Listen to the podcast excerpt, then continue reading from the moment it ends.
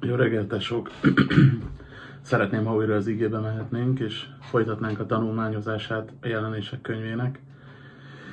A mai reggelen a hatodik gyülekezetnek a hatodik gyülekezethez írt levelet, a Filadelfiai gyülekezethez írt levelet néznénk meg. Ez a gyülekezet egy kisázsai gyülekezet volt. Philadelphia nevű város létezik az Egyesült Államokban is.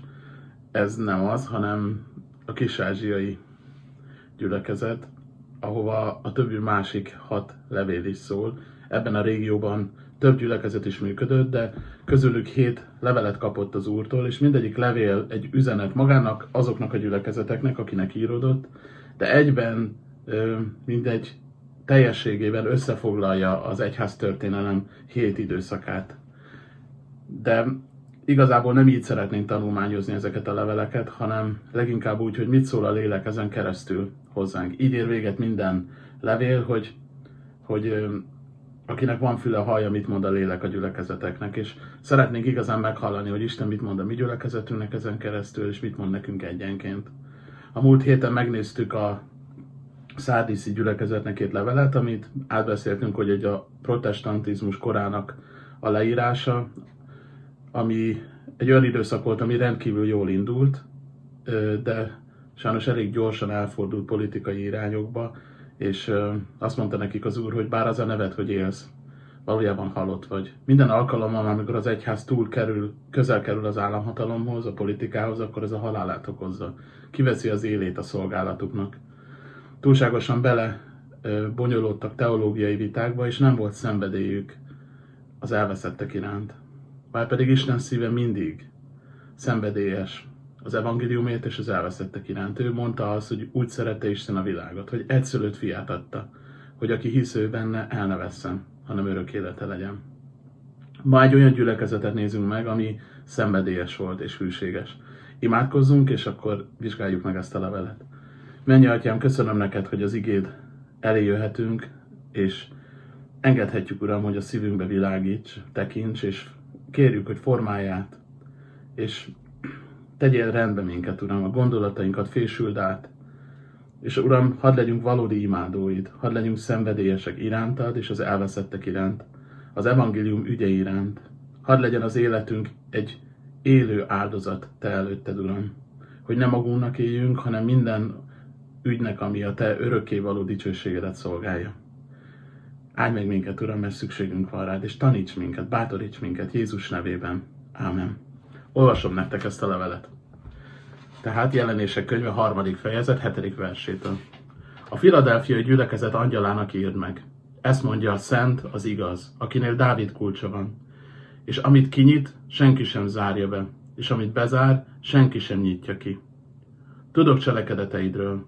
Íme nyitott ajtót adtam eléd, amelyet senki sem zárhat be mert bár kevés erőd van, mégis megtartottad az én igémet, és nem tagadtad meg az én nevemet. Íme, neked adok némelyeket a sátán zsinagógájából, azok közül, akik zsidónak mondják magukat, pedig nem azok, hanem hazudnak. Íme elhozom őket, hogy leboruljanak a te lábad előtt, és megtudják, hogy én szeretlek téged. Mivel megtartottad álhatatosságra intő beszédemet, én is megtartalak téged a kísértés órájában, amely el fog jönni az egész világra, hogy megkísértse azokat, akik a földön laknak. Eljövök hamar. Tartsd meg, amit van, hogy senki el ne vegye koronádat. Aki győz, azt oszloppá teszem az én Istenem templomában, és ott marad örökké. Felírom rá az én Istenem nevét, és az én Istenem városának, az új Jeruzsálemnek a nevét, amely a mennyből száll alá, az én Istenemtől, és az én új nevemet, Akinek van füle, hallja, amit a lélek mond a gyülekezeteknek. Mint minden levél, ez is Jézus bemutatkozásával kezdődik. Jézus egy új módon mutatkozik be nekik. Ezt mondja a szent, az igaz, akinél Dávid kulcsa van. Isten szent. Azért mondja az ige Istenre ezt, mert ő, a szent jelentése az, hogy egyedülálló, hogy nincs hozzáfogható hogy tökéletes, Isten a mindenható, az örökkévaló, és ő az igaz. Az előző gyülekezet, a szárdiszi gyülekezet nagyon sokat foglalkozott az igazsággal, de valójában az igazság nem egy elvont fogalom, hanem az ige szerint az igazság egy személy. Azt mondta Jézus magáról, hogy én vagyok az út, az igazság és az élet. Sosem gondoljunk úgy az igazságra, mint egy, egy megvédendő állításra, hanem az igazság Jézus Krisztus személye, az ő ismerete, és az ebből fakadó tudás. Jézus így mutatkozik be nekik. Én vagyok a szent és az igaz, akinél Dávid kulcsa van. Mi ez az egész? Mi ez a Dávid kulcsa dolog? Az első fejezetben olvastuk, Jézus úgy mutatkozott be ott, hogy nálam vannak az élet és a halál kulcsai. És valahogy ehhez kapcsolódik ez az állítás is. De emlékeztet minket egy történetre Ézsaiás könyvéből, a 22. fejezetből, amit nem szeretnék most részletesen felidézni, ha kíváncsi vagy rá, olvasd el, a 15-től a 24. versekig, amikor Isten az egyik ö, tisztviselőt, az állami tisztviselőt, a kincstárnokot megfedi a hűtlenségéért. És azt mondja, hogy elveszem tőled a hatalmadat, elveszem tőled azokat a kulcsokat, amit neked adtam, és valakinek adom, akit te náladnál hűbnek találtam. És innen ered ez a kifejezés, Dávid kulcsa. Azt mondja ezzel kapcsolatban, hogy ezen keresztül, hogy nálam vannak Dávid kulcsai, amit kinyitok, az senki nem zárja be. Amit bezárok, az senki nem nyitja ki. Gondolkodjatok csak egy kicsit ezen a kifejezésen. Ez egy csodálatos, megerősítő üzenet arra kapcsolatban, hogy Istennek adatott minden tekintély. Az élet és a világ dolgai felett. Ő nyitja ki az ajtókat, és senki nem csukhatja be, ha azt ő kinyitotta. Ha valamit bezár, az senki nem nyithatja. Nincs az az erő, ami azt ki tudná nyitni. Ez Istennek a tekintélye az életünk felett. Ő mindenható Isten. Neki adatott minden hatalom. Neki van joga ajtókat kinyitni és ajtókat becsukni. És ez lehet egyszer egy fizikai ajtó, és lehet egyszer egy lelki ajtó. És gondolj így az életedre, hogy Isten rendelkezik így az ajtók felett, a lehetőségek felett. Ő nyit nekünk ajtót, és ő zár be előttünk ajtót. Ő vezet minket, és ő tartja az életünket a kezében. Ez a gyülekezet egy dicséretet kap az Úrtól. Azt mondja, tudok cselekedeteidről. Íme nyitott ajtót adtam eléd, amelyet senki sem zárhat be, mert bár kevés erőd van, mégis megtartottad az én igémet, és nem tagadtad meg az én nevemet. Ezt több gyülekezet kapcsán is olvastuk, ezt a dicséretet, hogy én tudok cselekedeteidről. Ők is ezt hallják. Tudok a fáradozásodról. És egy nyitott ajtót adtam eléd. Ez a kifejezés ismétlődik az igében több helyen, és minden egyes alkalommal az evangéliummal kapcsolatban hangzik el. Pálapostól írja, az Abcsel 14-ben olvassuk, hogy az Úr egy nyitott ajtót adott elém, hogy elvigyem az evangéliumot egy olyan helyre, ahol korábban nem járt. Az első korintusi levélben olvassuk, hogy az Úr hatalmas ajtót nyitott előttem. Más helyen azt olvassuk, hogy imádkozzatok, hogy az Úr ajtót nyisson előttem és a szolgálatunk előtt. Ez minden alkalommal, amikor így az igében elhangzik ez a kifejezés, az evangélium terjedését jelenti. És milyen érdekes, hogy ez a gyülekezet leír egy olyan korszakot az egyház történelemben, ami a protestantizmus kora után következett, ami egy missziós korszak volt. 1793-ban egy fiatal cipészfiú történetét kell, hogy elmondjam abból az időből, aki egy szegény angliai személy volt, aki dolgozott cipészként, és két könyve volt mindössze. Egy bibliája és egy úti beszámoló John Cook kapitány utazásaiból. Mind a kettőt mély behatással olvasta és tanulmányozta, belemerült, és Isten egyszer megragadta a szívét. Olvasta az igét, és engedte, hogy Isten igéje a szívéig menjen, a szívébe hatoljon, és olvasta ezeket az úti beszámolókat a kókapitány utazásairól, hogy milyen nemzeteknél járt, milyen helyekre jutott el, és egyszerűen belehasított ennek a cipőszűnek a szívébe, hogy el kell mennie ezekhez az emberekhez. El kell vinnie Isten beszédét. Elment a gyülekezetbe ez az ember, ahova járt Angliában, felállt mindenki előtt, az emberek előtt, akik őt ismerték, és szenvedélyesen elmondta, hogy ő, őt Isten megragadta, és küldjék előtt Indiába.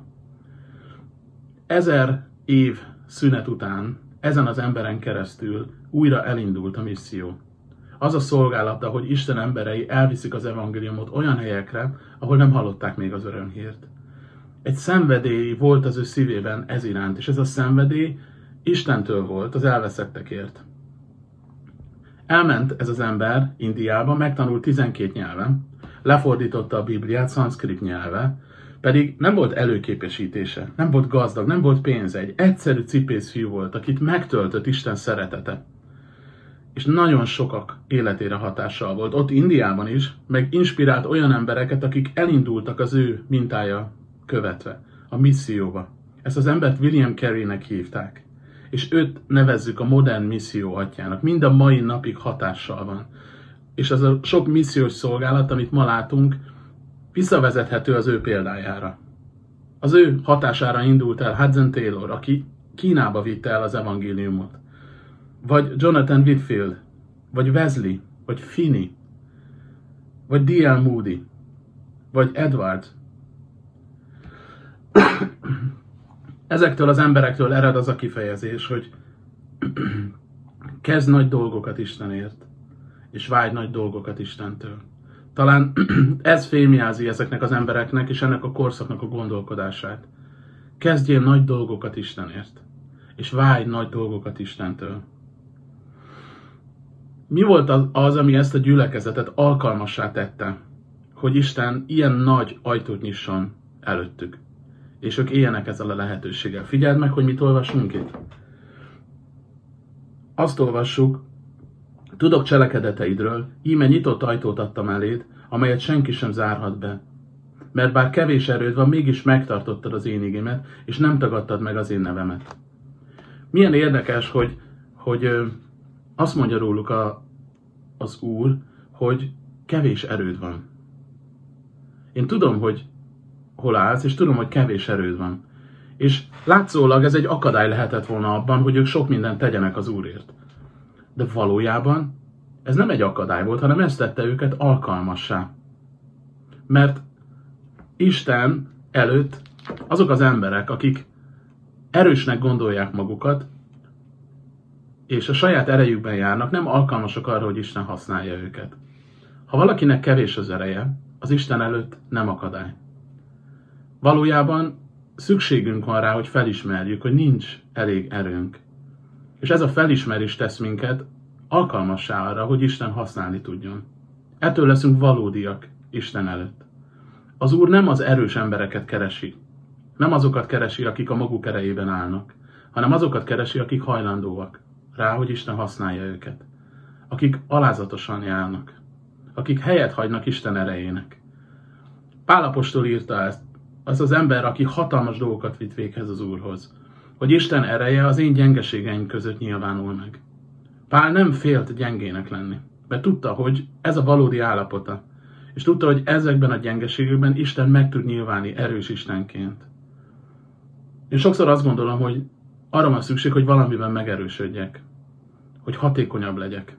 De valójában egyszerűen csak el kell ismernem Isten előtt az alkalmatlanságomat, a gyengeségemet, a szükségemet. És ezen keresztül Isten fel tud emelni. Ezen keresztül Isten munkálkodni tud. Ő tud lenni az erős Isten az én történetemben. És így tud lenni ez az ő történetévé. Szóval ez volt az egyik, ami alkalmasá tette őket. Szóval, hogyha gyenge vagy, akkor, vagy gyengének gondolod magad, akkor ez nem akadály Isten előtt, sőt, ez lehetőség Istennek, hogy használjon téged. A másik, amit itt olvasunk róluk, hogy megtartottad az én beszédemet. Ez párosul azzal az alázattal, ugye, hogy gyengék voltak, de Isten igéjét befogadták, a szívükbe zárták és megtartották. Hűségesek voltak Isten igéjével. A szívükbe rejtették. Hogyha hűséges vagy abban, hogy befogad Isten igéjét, akkor Isten hűséges lesz abban, hogy kihozza Isten igéjét, áthozza Isten igéjét az életeden. És akárhogy történt a történelem során, akármikor volt ébredés, ez mindig összekapcsolódott azzal, hogy Isten igéje fontos volt azoknak az embereknek, akin keresztül az ébredés eljött. Sosem volt ébredés a történelem során, vagy Istennek valami nagy kirobbanó munkája Isten igéjétől elszakítva, távol. Szóval, hogyha szeretnéd, hogy Isten valami nagy munkát végezzen az életedben, akkor tedd azt, mint ez a gyülekezet is. Tartsd meg az én álhatatosságra intő beszédemet. Azt mondja, megtartottad az én igémet. És azt mondja a harmadik dologként, hogy nem tagadtad meg a nevemet. Hanem ez a gyülekezet, ezek az emberek, akik ebbe a gyűlibe jártak, bátran beszéltek Istenről. És ez annyira tetszik nekem. Gyengék voltak, nem volt sok erejük. De odaadták magukat Isten igényének, és amit Isten igény mutatott nekik, arról bátran beszéltek másoknak. Telve voltak Isten igével, és megosztották ezt másokkal. Imádkoztak az emberekért maguk körül, a családjukért, a barátaikért, és bátrak voltak velük beszélni. Az abcsálandban olvasunk egy történetet, amikor Péter és János börtönbe kerül, és a gyülekezet imádkozik, hogy kiszabaduljanak, aztán Isten csodálatos munkája véget kiszabadul Péter és János, és amikor újra együtt van Istennek ez a gyülekezete, akkor ők együtt azért imádkoznak, hogy, hogy Uram, ezek után adj nekünk még nagyobb bátorságot, hogy hirdessük a Te igédet. Ad nekünk a szent lelkedet, hogy tovább vihessük a téged. Könnyen imádkozhattak volna azért, hogy jaj, csak óv meg a többi hasonló bajtól minket. Vagy berezelnek, hogy hú, ezt meghúztuk, na most meghúzzuk magunkat. Nem, ők azt mondták, hogy köszönöm, hogy kimentettél minket, láttuk a te hatalmadat. A magunk részéről most van bennünk félelem, de imádkozunk, hogy adj nekünk bátorságot. És szerintem ez egy nagyon időszerű imádság manapság. Hogy adj nekünk bátorságot, nem vakmerőséget, hogy nem kell vakmerőnek lennünk, hogy szembe menjünk azokkal a szabályokkal, amiket most hoznak felettünk, amik, amik szerintem el kell fogadnunk, most a karantén szabályokra gondolok, mert engedelmes állampolgárai vagyunk ennek az országnak Isten nevében. De amikor alkalmas a, a, az idő, sőt, amikor úgy tűnik, hogy alkalmatlan már, mint a mi részünkről, akkor is legyünk készek szólni arról a reménységről, amit Isten nekünk adott mert az emberek sóvárogva várják Isten fiainak eljövetelét. Ez a gyülekezet szenvedélyesen vitte Isten igéjét. A Philadelphia gyülekezet egyébként nem kapott feddést, azon kevés gyülekezetek egyikeit a, a hétből, akik, akiket nem fedett meg az Úr. Nem volt nagy politikai befolyásuk, nem voltak erősek, nem volt nagy hatalmuk, nem voltak nagy forrásaik, de volt egy nyitott ajtó előttük. És tudod, hogy ezen múlik minden? Hogy Isten egy ajtót nyitott előttük. Én szeretném, hogy imádkozzunk ezért. Bátorságért, és azért, hogy Isten nyisson ajtót arra, hogy megtehessük azt, amit ő kért tőlünk. Szerették Istent, és szerették az embereket maguk körül. Ezt is jelentette a nevük, a Filadelfiai gyülekezet, ami azt jelenti, hogy testvér szeretet. Ebben az időben üldöztetés is volt, támadás is volt az egyház ellen, Isten munkája ellen. Azt mondja, hogy íme neked adok némelyeket a sátán zsinagógájából, azok közül, akik zsidónak mondják magukat, pedig nem azok, hanem hazudnak. Íme elhozom őket, hogy leboruljanak a te lábad előtt, és megtudják, hogy én szeretlek téged. Érdekes dolog, hogy abban az időben, amikor ennyire szenvedélyesen indult el a emberek szíve az evangéliumért és az elveszettekért, akkor a legtöbb támadás az az nem, a, nem kívülről érkezett, hanem az egyházon belülről érkezett. A szervezett és kicsit megkövesedett, intézményesedett egyház ellenállt ennek a munkának. És próbálta gáncsolni, lassítani, és, és pont azt mondja itt az ige, hogy pont ezek, akik ennyire vallásosnak mondják magukat, akik magukat Istennek, népének tartják, és valójában nem azok, még őrájuk is hatással lesz, amit ti tesztek. És egyszer sem mondja itt az ige, hogy óvatosan vigyázzatok, hogy állítsátok meg, amit tesztek, különben ennyi nehézség jön ellenetek, hanem inkább azt mondja, hogy gyerünk tovább, nyitott ajtót adtam elét. És mindig, minden esetben, amikor nyitott ajtót adott az Úr, ezzel párhuzamosan küzdelem is volt. Akadályok is voltak. Ez sosem ö, választható el ez a kettő. Pedig néha azt gondolnánk, hogy a nyitott ajtó az, amin könnyű átsétálni. Pedig nem ez. A nyitott ajtó az, amerre Isten vezetni akar, elkészíti az utat nekünk, és az akadályokon keresztül, de átvisz. Szóval, hogyha akadályokba ütközöl, az még egyáltalán nem jelenti azt, hogy nem Isten nyitott ajtót előtted.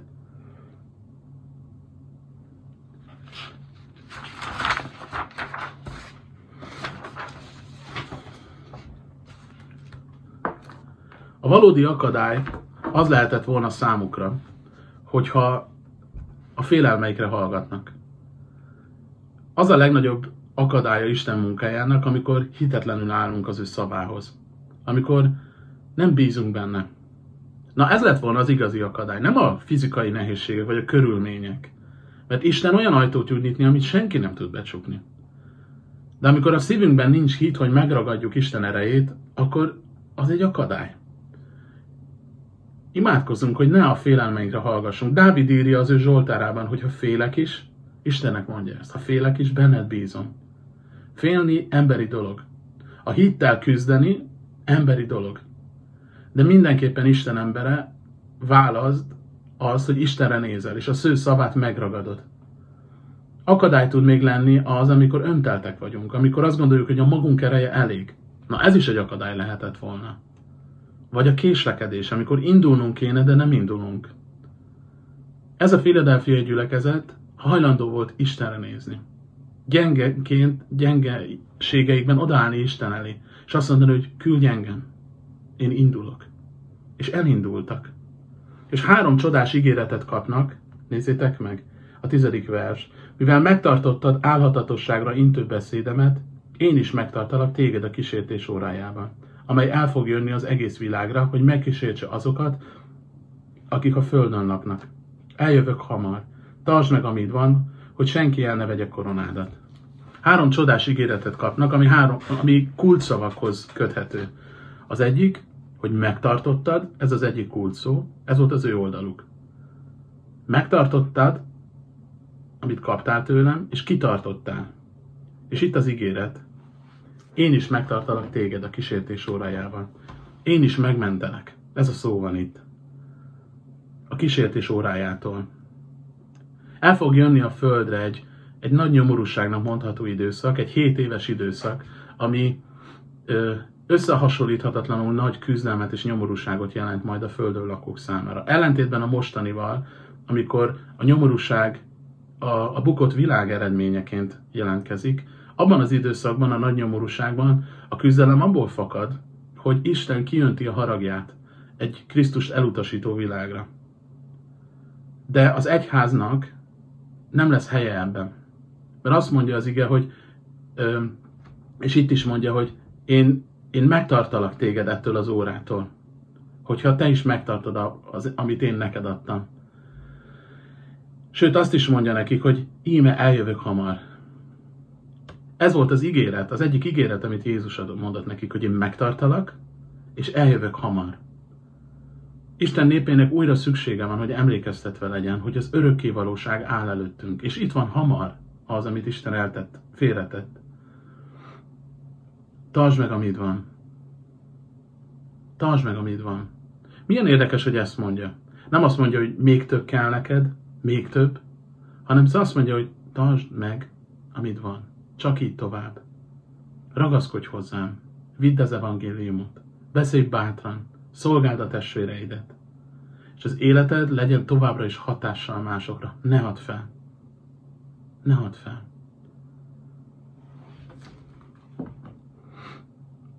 Eljövök hamar, tartsd meg, amit van, hogy senki el ne vegye koronádat. Ez a szó mostanában minket valami másra emlékeztet, pedig ez az igazi és jó jelentése. Isten ad nekünk egy koronát, a dicsőség koronáját.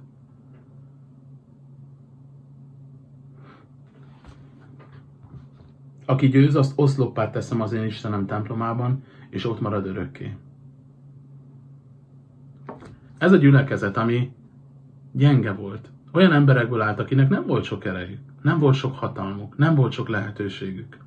Isten egy ajtót nyitott előttük, és ők elkezdtek átmenni azon, hűségesen megragadni a lehetőségeiket. És azt mondja Jézus, hogy ezzel, ezzel a győzelemmel én oszloppá teszlek titeket. Az oszlopról eszembe jut valami masszív, erős szerkezet. Nem valami gyenge láncszem, hanem az oszlop tartja az épület súlyát. És Jézus azt mondja, hogy ti hiába vagytok gyengék, hiába vagytok szükségben, amikor ezeket a dolgokat oda tudjátok tenni az én kezembe, amikor a saját életeteket oda tudjátok tenni az én kezembe, akkor én oszlopokká teszlek titeket.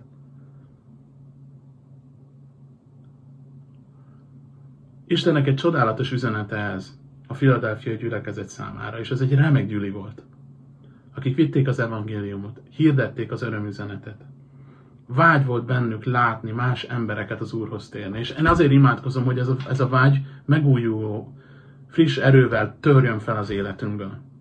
Ők látni akarták, hogy Isten mit tud tenni. Várj nagy dolgokat Istentől, és tegyél meg nagy dolgokat Istenért. Nála vannak a kulcsok. Jézus Krisztusnál. Ő az, aki ajtót tud nyitni. Olyan helyekre, ahova nem lenne emberi erő bemenni, ahova nincs emberi megoldás eljutni, de ő egyszerűen kinyitja az ajtót rá. Ő tud becsukni ajtókat, amit senki nem tud kinyitni. És pont erre van szükségünk, hogy az Úr menjen így előttünk. Hogy lássuk az Úr tekintélyét haladni előttünk. Hogy ő nyerje a csatáinkat. És ez nekünk nem kell erősnek lennünk. Ez nekünk nem kell feltámadni, mint a főnix madár, hanem nekünk ehhez egyszerűen alázatosan oda kell adni magunkat az Úrnak. Szerintem mostanában könnyen érezhetjük magunkat gyengének, elgyötörtnek, elcsigázottnak, amikor azt mondjuk, hogy de Uram, nekem ez nincs erőm. Milyen jó hely az Isten előtt. Mennyire valódi hely az Isten előtt. Vald meg a gyengeségedet. Vald meg a szükségedet. De tedd mellé azt, hogy te meg akarod tartani Isten igéjét. Te azt szeretnéd, hogy az Úr használjon. Én szeretném, hogy Isten küldjön minket újra. Hogy szenvedélyesek legyünk az evangéliumért. Hogy elmenjünk újra akár gyüliként, amikor újra lehetőségünk van rá, egy missziós csoporttal. Más országban is. Ahogy jártunk korábban Romániában, jártunk Ukrajnában, jártunk más helyeken Magyarországon belül, és vittük az evangéliumot. Szeretném, hogy amint lehetőség van rá, újra tehessük ezt. De nem kell ilyen messzire menni. Itt a környezetünkben is az emberek éhesek. Az emberek reménység után kutatnak. Az emberek reményvesztettek. És nekünk ott van a reménység üzenete. Egy örökkévaló kép. Az üdvösségről. Hogy Jézus Krisztus Isten fia meghalt a kereszten. Legyőzte a halált, legyőzte a bűnt, és feltámadt, és örök életet ad mindazoknak, akik benne bíznak. Hirdessük ezt az örömhírt, és éljük ezt az örömhírt. Isten áldjon titeket!